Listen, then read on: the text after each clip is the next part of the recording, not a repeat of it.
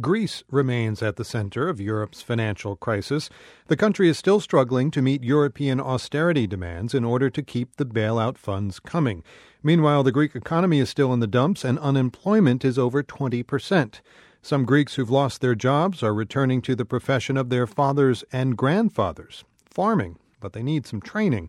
One place they're turning to for help is the American Farm School in the northern Greek city of Thessaloniki. It was started by an American missionary in 1904. Evangelos Vergos is Director of Research and Adult Education at the American Farm School. He says enrollment is way up.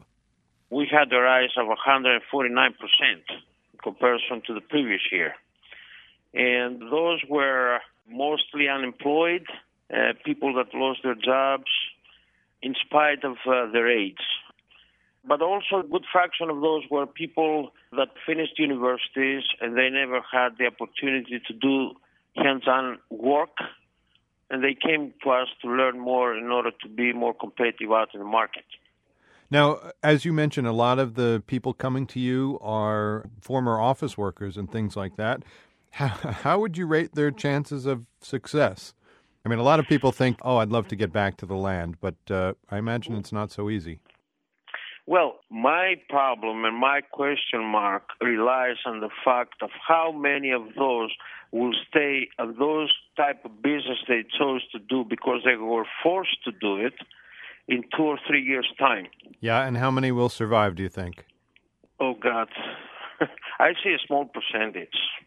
Three to five percent you know, the problem is that the state is not developing something for them. There's nothing institutional in place to support those people. To, to be more specific, I had a, I had a couple here, mid 40s, and they were asking, uh, the husband was asking me how to become a sheep producer in order to produce milk for cheese making, feta cheese. It's a hard work. the first thing to ask him was in front of his wife if he ever asked and discussed the whole thing with his wife before he gets into this kind of decision. and he said no. well, it's better, I said to him, to find the right tune, let's say, between you outside my office and then come back and discuss the whole thing. so you you explained to him how hard it might be to be a sheep farmer. It is. Yeah. I have to warn him, especially to those who have no idea about farming. Are there particular crops or livestock that students are now interested in growing? Are they all coming to you wanting to be sheep farmers? It's both. First of all, we have a lot of interested people coming to learn how to organize a small farm business. However, those who come for animal production, they have in mind to produce milk for cheese. That's why we call the whole sector now agro-food sector.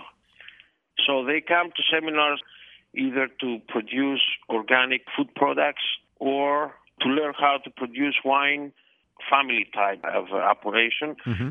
or the best groups we have in terms of size and quality are those who come for cheese making, and not only feta, but also bee production, honey production.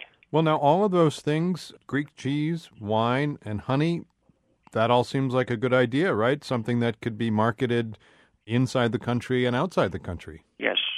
And this year, for first time ever, we had homemade production of beer.